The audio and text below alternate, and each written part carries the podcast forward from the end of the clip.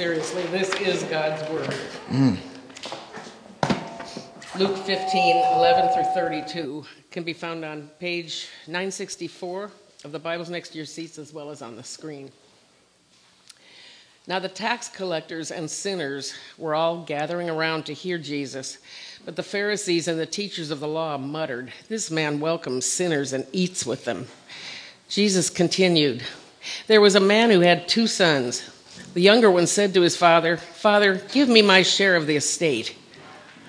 So he divided his property between them. Not long after that, the younger son got, got together all he had, set off for a distant country, and there squandered his wealth in wild living. After he had spent everything, there was a f- severe famine in that whole country, and he began to be in need. So he went and hired himself out to a citizen of that country who sent him to his fields to feed pigs. He longed to fill his stomach with the pods that the pigs were eating, but no one gave him anything. when he came to his senses, he said, How many of my father's hired servants have food to spare, and here I am starving to death? I will set out and go back to my father and say to him, Father, I have sinned against heaven and against you. I am no longer worthy to be called your son. Make me like one of your hired servants. So he got up and went to his father. But while he was still a long way off, his father saw him and was filled with compassion for him.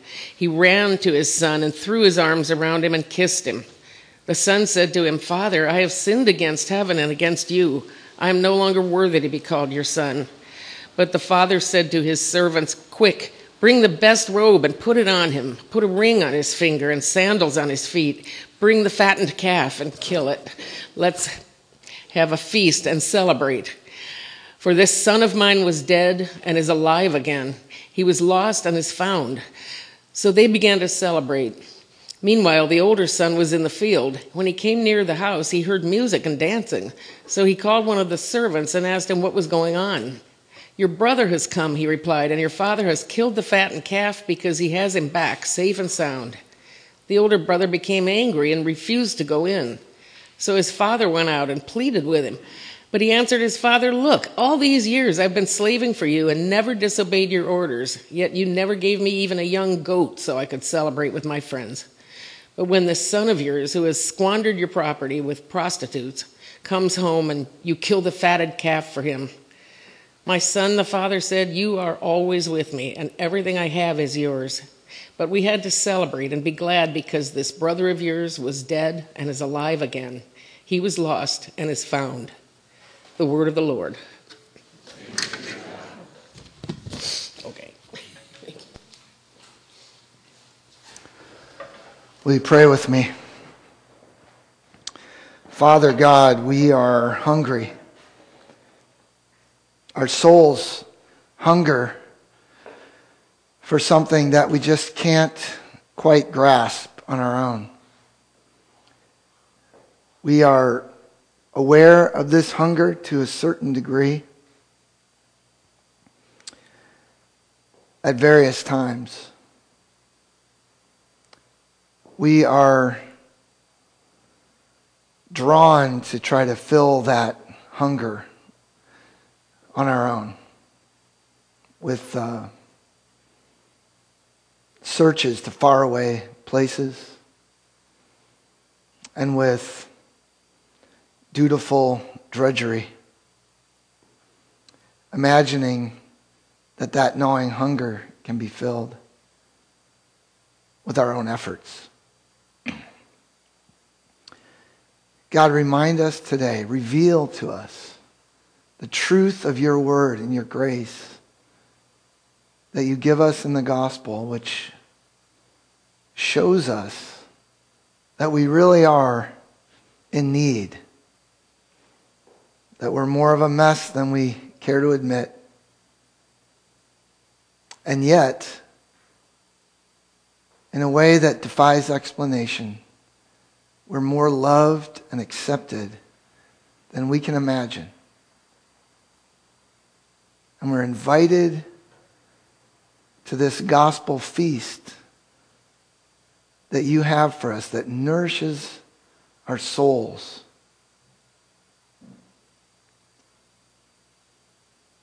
And is able to fortify us, to send us out into the world as your image bearers. We ask for your grace to pour into us, even now, by the power of your Spirit. Amen. So, what makes a good feast? That was the question last week, and I didn't get any answers. I, I was answering that question last week, and then I remembered, oh, I'm, preach- I'm the one preaching. But I don't know what happened to all those answers, so I'm going to ask you now. What makes a good feast? Just yell it out. Food. What kind of food? Good food, right? Steak. Okay. Might have a tofu. Yeah. What else? Company. Yeah. Just any old company? Good friends, friend, family. Beer. Beer. All right. The barley pop. music. How about music? Dancing. Don't the best weddings have dancing? I don't know. I think so. Tables. Tables. All right. Yes. Yes. Bring on Isaiah 25. Yeah. How about that feast we've all heard about?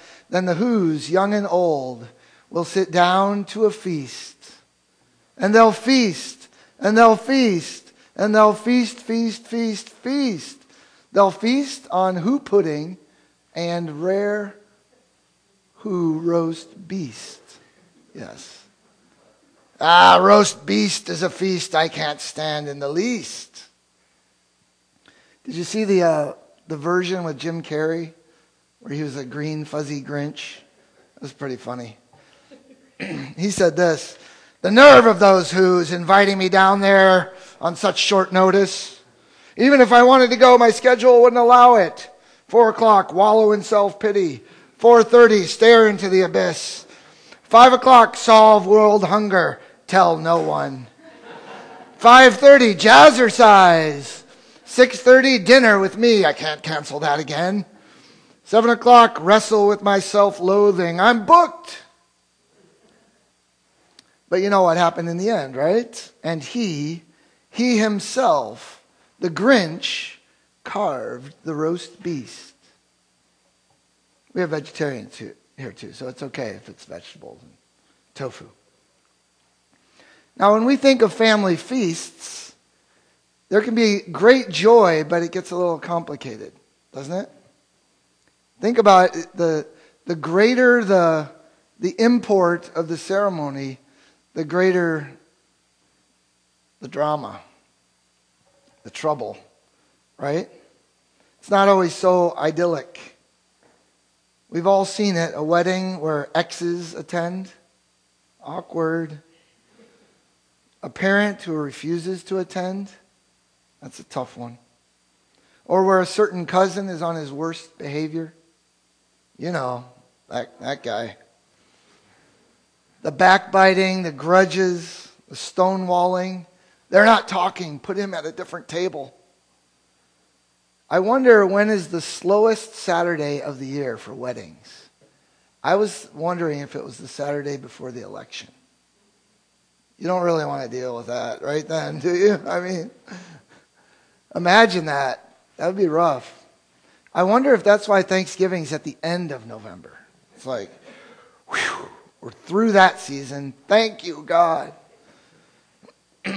so here we have this amazing story, the best part of the Bible for you, right?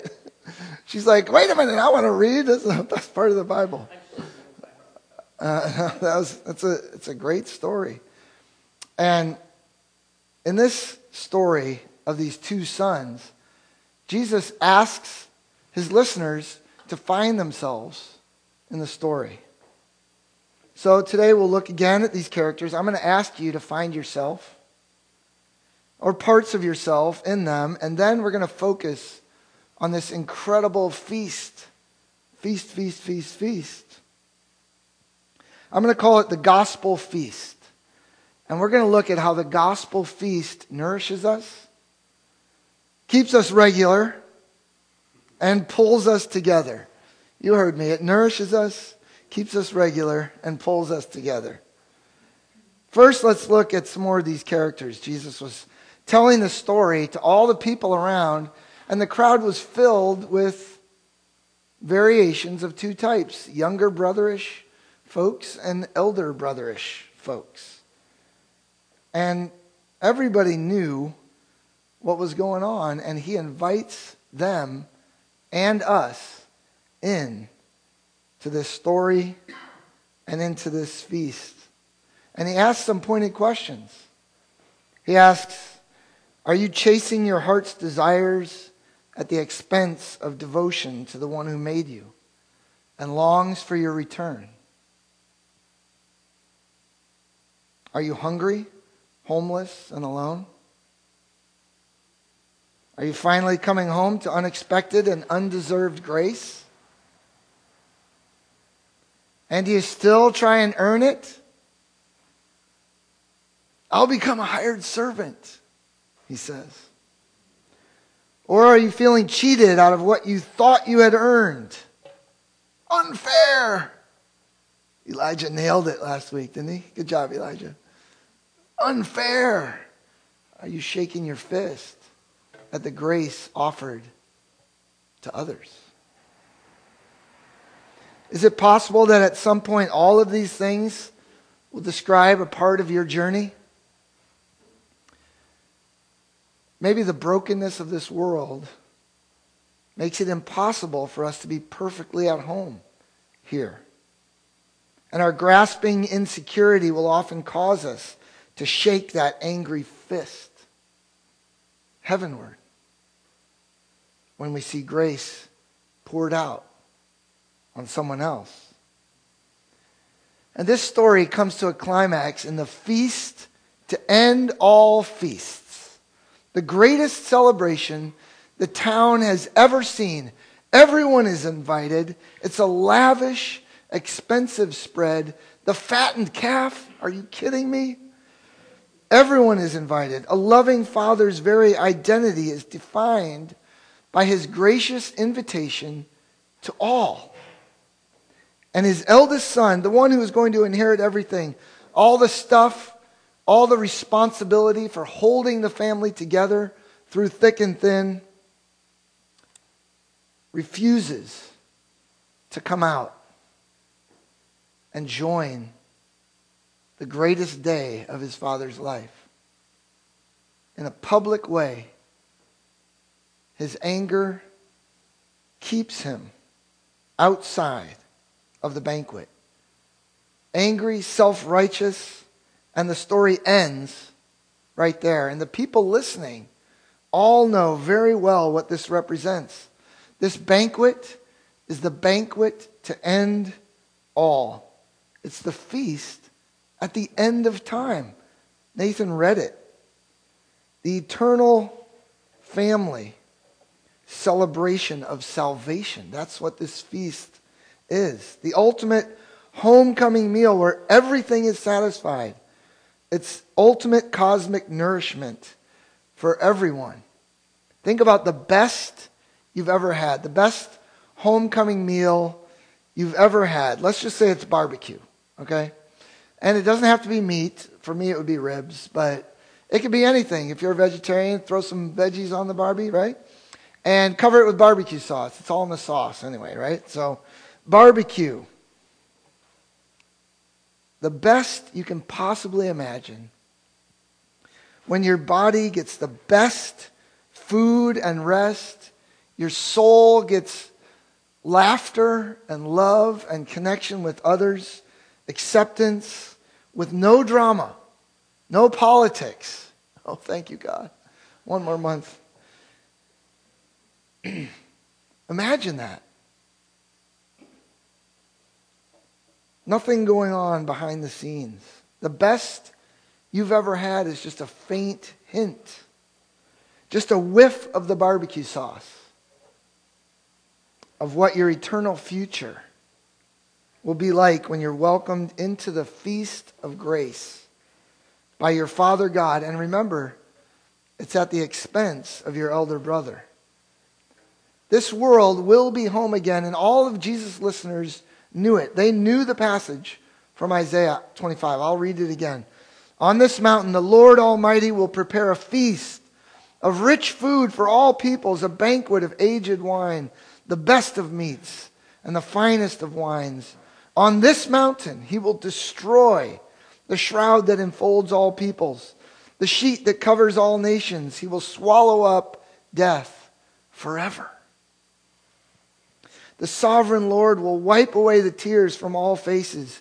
He will remove his people's disgrace from all the earth. The Lord has spoken. And that day they will say, Surely this is our God. We trusted in him and he saved us. This is the Lord. We trusted in him. Let us rejoice and be glad in his salvation. Jesus is telling them clearly in this story all the younger brothers, the pleasure seekers, the wastrels, the outsiders who come home are welcomed by the Father God at great expense to the family. They accept the warm invitation of the Father, and you, you elder brothers, most of the ones listening to this story were the elder brother types.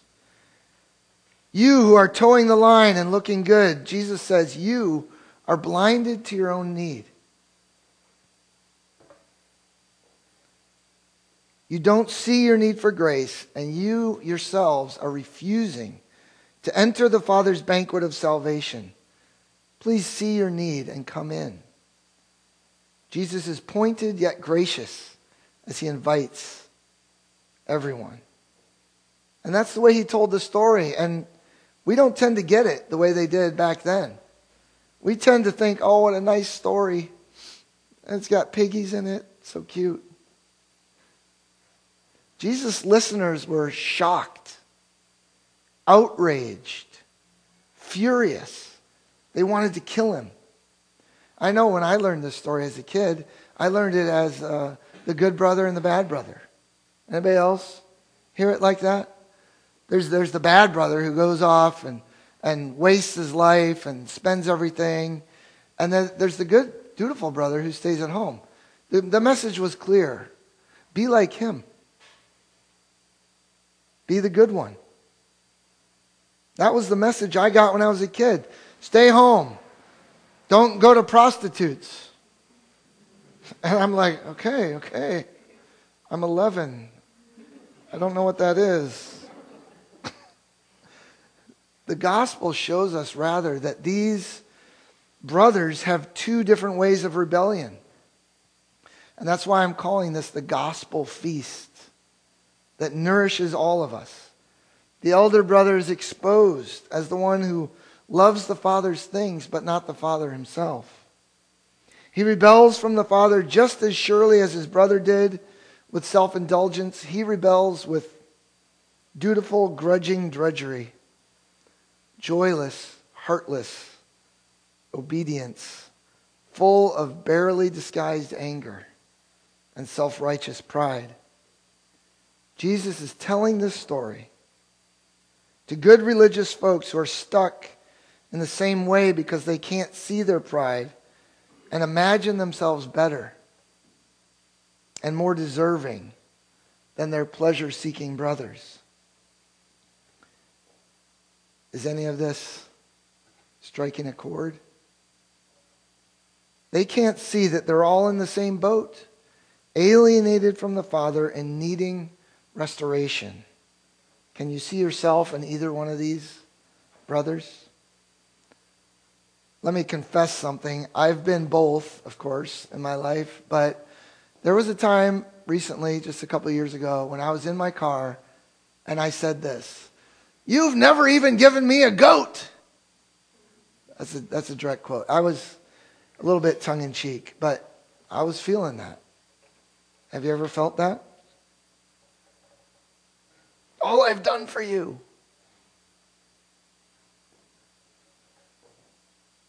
My understanding is that that's our default. That's our go to. Is to dig inside of our own resources, to find our significance, to find our the, the stuff that gets us through the day, the stuff that we really cling to. Last week we saw that the missing character in the story is living a radical alternative to these two brothers. And he's the true elder brother, who in that culture would have been expected to be the one to go to great lengths to find the younger brother and bring him home and restore the family, whatever the cost. The missing character, the true elder brother, is the one telling the story. Jesus, the one who loved the Father completely with all his heart, soul, mind, and strength, really did never disobey. The one who traveled the distance not just to another country, but all the way from heaven to earth. Who gave up not just some of his wealth, but emptied himself of equality with God. So we could be robed with God's acceptance. He was stripped to give us that robe. He was ringed with a crown of thorns so we could wear the family signet ring of honor. Jesus drank vinegar on the cross and was cut off from fellowship with his Father God so we could be welcomed into the gospel feast to end all feasts. That's why I'm calling it the gospel feast, because the good news is that on the cross, Jesus paid the infinite expense of all our debts, not just our wrongdoing, but our self righteous right doing, too. That should be a word, right? If wrongdoing is a word. So we can come in, enjoy, and be nourished. And that gospel feast nourishes us. God's Spirit can wake up our senses to the goodness of grace. Doesn't a feast taste better when you're hungry? If you don't know you need it, if you're not hungry for forgiveness, you may just stay outside. Sometimes I check myself and I ask questions of others. When we do that confession time every week, and there's a time of silence, for a time for you to confess your own sins, it's, it's a little bit of a barometer. What's going on? Are you just like, oh, good, we get a little break? all these, all these people can confess their sins. Or, or are you feeling it? Are you, are you digging? Are you saying, wow, I, I could have reacted better in that situation? I could have opened my eyes to that need. There's a young man who knows this phrase come, taste, and see that the Lord is good. It's a young man who said something in our after school program this week. His name is Vlad, and he's, he's tasted God's grace this last six or eight months in, in an amazing, life changing way. And at our meeting Wednesday night, he said this. His life story is amazing. And he's he's in this incredible place right now. Genevieve knows him, and Josiah, her husband, who's not here. Um, he said this. He said, "My life has changed so much." You were there too, Juliet. He, said, "Every time I'm in church, and when I'm here at the greenhouse, I can't stop smiling." And this is a kid whose life was nothing to smile about, just a scant months ago. He's tasted something. He's been nourished by God's grace. And do you know that God is at work renewing this world right now? He's doing stuff to put stuff back together in this world. The goodness that He made in creation is being restored by God, and we can have a part in it. Jesus worked to heal disease, to alleviate poverty, to fight injustice, suffering, and even death. He conquered death on the cross and rose with a body that ate food. Hollywood gets it so wrong. It's not a like a glowing, floating body. It's it's it's uh, singing, dancing, food, banquets. Jesus shows up on the beach. His friends think he's a ghost and they're scared, and he says, "Come on, I cooked breakfast. Let's eat." And they and they have fish on the on the beach. Jesus spent his life on behalf of the poor and broken in this world. And he never says to his followers, You should do that. He says, rather, if you understand what I've done for you as your true elder brother, the sheer grace with, which covers your sin, saves you, nourishes you, so that you won't be able to stop yourself from pouring out your life in service to others and in being attuned to the folks around you. Like the women and children that our young people are learning about, even now, who live outside in Sacramento. 2,600 during the, the count of homeless folks in Sacramento. If you, if you don't see that in a personal way, you might need to hang out somewhere else. Hang out with our young people who can lead us in that. This gospel feast, this understanding, like Vlad is getting, that you need forgiveness and are invited to a new reality that engages all your senses. Can you smell that barbecue sauce? It's in the real world. It tastes good. It also can keep you regular. All right? Those of us who are over 50, you know, you got to keep your systems humming. How can we take this story and appropriate it for daily life? To reconnect to this life changing message about the Father's welcome and Jesus' sacrifice. How can we remember? Does any of these words, any of these words sound familiar? Do this in remembrance of me. We have the opportunity right here the means of grace, connecting with God's Word, connecting with our Father through prayer, and sharing this meal, which Jesus gave us as a foretaste of this banquet that's to come. And we get to do that every week right here. Eat and drink of the gospel regularly. Have intimacy with our true elder brother. Do we need it? I've heard a lot of stories from people, and they're like me. We tend to keep looking to things other than God and His grace for our significance and security. Is it family, career, our need to be liked, being used to comfort, being right? You name it. Mark and I have met regularly for years for prayer. And years ago, he said something that I always remember. He said, Let's meet regularly and remind each other of the gospel. And I think that's an opportunity that we have here. And sharing this meal that we get to do every week.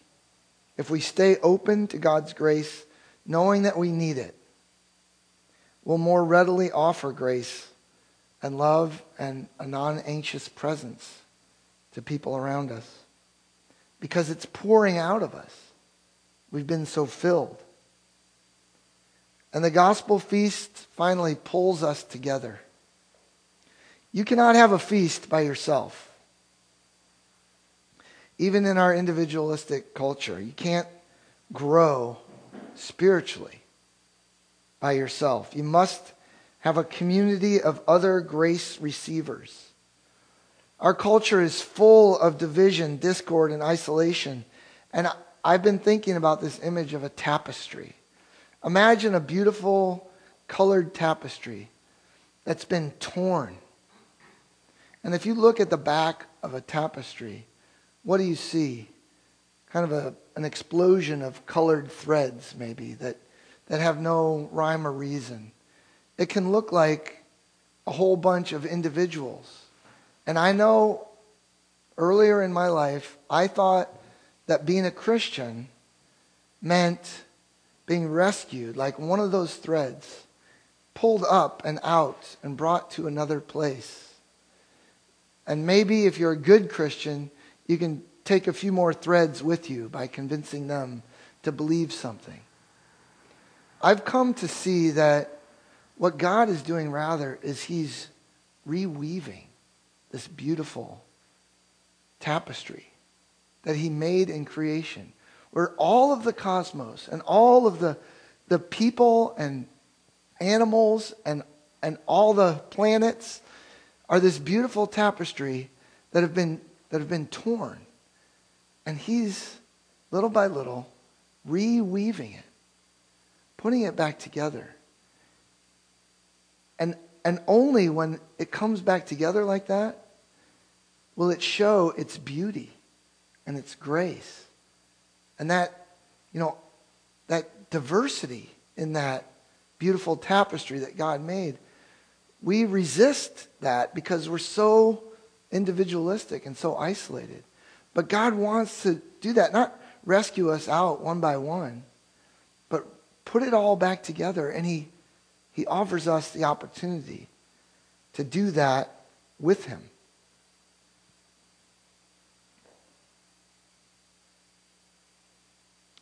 That beauty and strength can only come through if we share life together. And what does that look like? There's a couple things here at City Life. Uh, Cindy already alluded to one of them. It's our youth team. Do you know that this is happening here? We have an amazing team of people who are pouring themselves into the youth of city life. And a lot of times they're not here on Sundays because they're pouring themselves into your kids. And some of them are here today, but you know, a lot of them are doing this. And the kids, the, the youth are part of that. Do you know how much they have to offer? We're just barely beginning to scratch the surface, but they think deeply. They care about their friends and what's happening in their schools and in their neighborhoods. And uh, we need to listen to them. We're not very good at listening in our culture. And youth are some of the people that we're not very good at listening to. But, but listening, sharing life, and really hearing from folks who don't, who aren't very well listened to uh, is an amazing way that God puts that tapestry back together. And when I get together with that group and dream about a better future for the kids here, their friends and neighbors, for our neighborhoods, for all of Sacramento, it's exciting. And, uh, you know, this, this thing we're doing with homeless moms and children, uh, it's just the tip of the iceberg. And we can look forward to being led by our children. Can we just pledge that? Let's listen to our kids, all right? Um, and we need to be better at listening to other kinds of folks. Also, besides young people, how about quiet people? We're not very good at listening to quiet people unless we have a forum where we kind of commit to being in a group and listening and sharing and being vulnerable and being real with each other. Otherwise, we just get the loudest people, the people with the most power, influence, the ones who stand up front, the wealthy white men, the preachers. I can say that because I'm all those things. So get used to it. What else does God's reweaving look like? Being with people where you can share what's really going on where you can eat, pray, learn, even help make decisions together. We have this incredible dive group that Mark leads every year where eight to 10 people get together and share their lives for a year or 10, 10 or 11 months. And we're in the middle of it right now, and a new one will be coming up in January, February, or something. And it's incredible just because we have the forum to share what's really happening in our lives, to listen to ask questions, to even help each other make decisions. And that gives us a whiff of the barbecue sauce, the gospel feast smell. We're challenging each other to live as Jesus calls us to. Image bearers of our true elder brother, knowing that everything the Father has is ours, and we can accept that grace so readily that it pours out of us. I'm going to close with uh, what happened on Wednesday. Um, we were at the after school program and we were just closing up, and we became aware, Josiah actually became aware that there were two 14 year old girls who were runaways. And they're in the park, and we don't know who they are. And there they were. And some of, some of the teenage boys that we know were helping take care of them uh, by not reporting, hiding them from the police. So, of course, I called 911. They were in danger. The police came, the girls ran barefoot away from the cops through the park where I pray every week. The police caught up to them. They were scared, hungry. They didn't have shoes on. We bought them some Taco Bell and we ate it sitting down next to the police car. We told them about God's love for them, prayed for them. They looked skeptical, but they ate hungrily. I hope that they got a whiff of the gospel feast. Police took them to the receiving home and said, Don't be surprised if they're back tomorrow. They ran from their home 40 minutes away. They were gone for a week. There was no missing person report. These girls need to know about the banquet, the feast their father has prepared for them, the unmitigated acceptance and richness of real community. With the one who made them and others who offer them love and laughter where they can be physically touched with true tenderness and care, where they will hear words of comfort rather than contempt, where they can eat and drink adoption rather than feel the hunger and thirst of alienation. We younger brothers and sisters need to feel that invitation too. Hear the music, smell the barbecue, and taste that roast beast. And we elder brothers need to see our broken attempts at self justification. And then we're all invited in. Invited into the feast and invited to go out like our true elder brother, bearing his image at some significant cost to ourselves, to welcome one and all to see that the richness of God's gospel feast extends to them, all of them, even them, them. And we all need the Father's grace desperately and continually. Let's pray.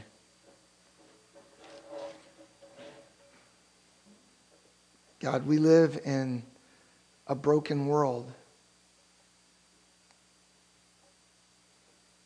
Our hearts hurt but only if you open our eyes, only if you show us